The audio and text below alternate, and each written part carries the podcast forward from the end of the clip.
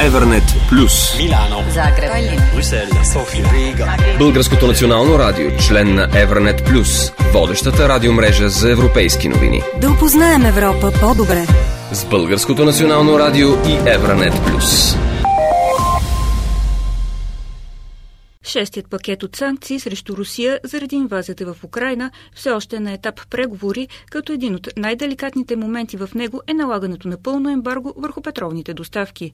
В специална среща с европейски медии в рамките на Евронет Плюс, изпълнителният заместник-председател на Европейската комисия с ресор Европа, подготвена за цифровата ера и еврокомисар по въпросите на конкуренцията Маргрете Вестагер заяви, че е напълно нормално за част от страните членки отказът от руски нефт да бъде много труден. На въпрос на Българското национално радио дали с цел бързото постигане на консенсус, част от силно зависимите от руски петролни доставки държави, каквато и България, могат да получат известно изключение от общото правило, Вестагер заяви. Well. Солидарността е от ключова важност. Мисля, че е непълно естествено да отнеме повече време да договорим този шести пакет от санкции, защото той ще бъде с много голямо въздействие върху Русия, но и за някои страни членки, които са силно зависими от руските доставки на петрол. За тях ще е много трудно да реагират в много кратки срокове.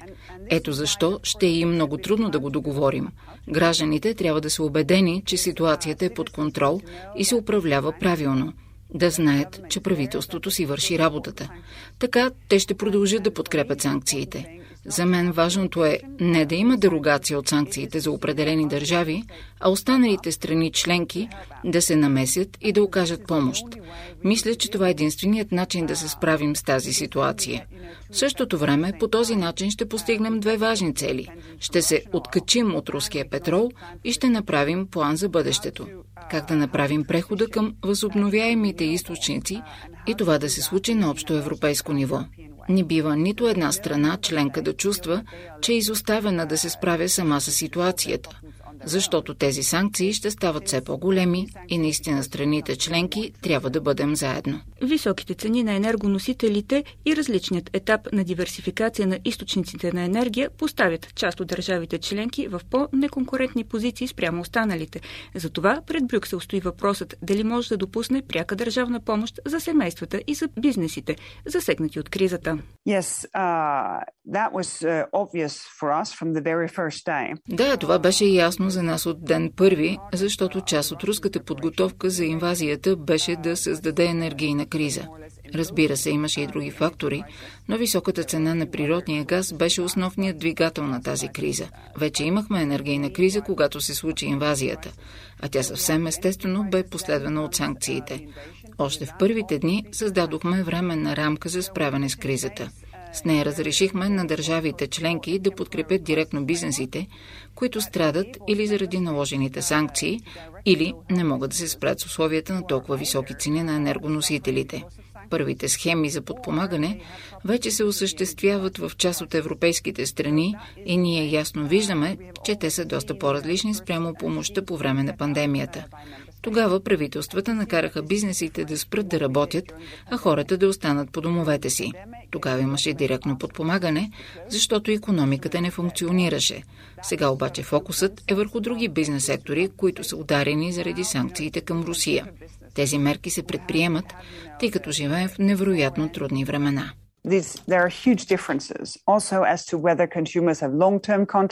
Има голяма разлика между страните членки.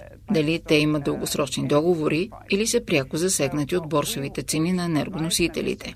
Това, което съветваме държавите, е да подпомагат директно домакинствата, където има малки бюджети и високите цени на енергията изяждат огромната част от доходите. Това дори не трябва да бъде коментирано, просто те трябва да се подпомогнат. Скъпо е за държавната хазна, но трябва да се направи. Подпомагането няма да продължи твърде дълго, но трябва да сме наясно, че високите цени на енергията ще останат при нас известно време напред. Макар, че енергийната криза е сред най-сериозните проблеми в Европа, не трябва да се пренебрегва и казусът с прекъснатите вериги на доставки и липсата на суровини за изработката им, особено когато става дума за чиповете. Маргрете Вестагер е пряко ангажирана и с тази тема. Необходимо е да напреднем с стратегията за полупроводниците. Прозорецът за Европа е отворен, така че да основе изцяло нова индустрия за направата на полупроводници в голям мащаб. Знаете, че тук се произвежда около 10% от глобалното производство.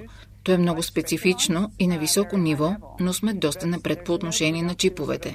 Това е от една страна. От друга, и именно за това вашият въпрос е изключително на място, защото не говорим единствено за самата продукция на чиповете, но и за материалите, от които се изработват. Uh, uh, и тук е важно за нас да работим в сътрудничество с Съединените щати и да създадем коалиция от държави, които могат да набавят материали – Канада, Австралия, Норвегия и други. За това ни е необходима дългосрочна стратегическа рамка. Така бизнесите ще имат предвидимост и ще инвестират много повече. За нас е изключително важно и преди седмици или две го обсъждахме в формата G7. Факт е обаче, че това ще отнеме време и аз напълно приемам бележката, че недостигът на природен газ или високата му цена може допълнително да забави процеса по набавянето на така необходимите ни чипове, които в момента са дефицитна стока. Това е огромен проблем, защото в развита економика, каквато е европейската, полупроводниците са от ключово значение за множество технологии. И тъй като Вестагер е еврокомисарят, отговорен за дигитализацията, логично от най-развитата държава в тази сфера в Европа, Естония, дойде въпросът кога може да сложим край на физическите подписи и печати и всичко да се случва на цифров носител. It is in these sort of specific progress that you can see that this is a digital, digital decade for Europe.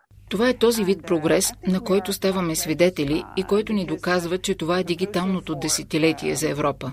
Много сме близо до това да имаме електронни лични документи в Европа, защото не ни се иска да бавим естонците. Те са толкова напред, че останалите европейци трябва да ги догоним. Струва ми се, че сме много близо до електронните лични документи и подписи, защото това е важно и от гледна точка на сигурността. Един от добрите примери е електронното здравеопазване, при което пациентите имат своите собствени данни, но никой друг не може да ги види без твое позволение. В момента те са написани на ръка и човек не знае кой гледа документите, ако е в болница или клиника. Електронното здравно досие ще даде сигурност на пациента, кой има достъп до неговите лични данни, затова въпросът е сериозно поставен на масата. Така че ние се опитваме да достигнем естонците, но те са поставили високо летвата и е голямо предизвикателство да скочим до това ниво. Все още напредваме към постигането на истински единен дигитален пазар – Електронните лични документи, подписи и така нататък са истински напредък за по-бързото подаване на информация. Запазването на информацията в електронни облачни пространства е много добра възможност за бизнеса и правителствата да постигнат необходимото качество. Вече са предприяти конкретни стъпки, но това изисква време. Парадоксално е, че ние черпим много добър опит от войната в Украина. За около седмица или 10 дни те успяха да преместят цялата информация на правителствената администрация в облак. Говорим за 16 или 17 министерства, които функционират напълно чрез облачна технология, чието данни са изнесени извън Украина за да бъдат напълно защитени. Това наистина е пример колко защитена е информацията, когато се използват облачните технологии и това е нещо, с което трябва да свикнем. Въпросът не е да я имаме на физически носител, а да знаем как да достигнем до информацията, как тя е класифицирана и че е напълно защитена. Европа очевидно изостава от Съединените щати в цифровите технологии. За сега, но кога ще достигнем до момента, в който не всички услуги ще бъдат базирани върху американски платформи? Ние отваряме нова страница в дигитализацията, в която всичко е цифрово. Говорим за транспорт, енергетика, замеделие. Това е работа на бизнеса и първата стъпка е за потребителите. Електронна търговия, социални медии, получаване на бърза информация за новините от деня. Всичко това вече го имаме. Следващата стъпка е за бизнеса. Ние имаме много жива и силна връзка с предприятията и индустрията. За мен е много по-важно да видим, че дигитализацията се случва във всички сфери на бизнеса бизнеса, отколкото да имаме конкурентен продукт на Фейсбук. Той ще дойде след време, но сега е много по-важно да се случи цифровият преход в различните видове бизнеси. Това е процес, който се случва стъпка по стъпка. И за финал, във време, когато кризите идват една след друга и на всички е ясно, че скоро няма да дойдат по-спокойни дни, кое е най-голямото предизвикателство пред Европа, според Маргрете Вестагер. So it's really important uh, to keep citizens uh, on board. Много е важно гражданите да бъдат част от решенията, които вземаме. За някои от тях времената са изключително трудни.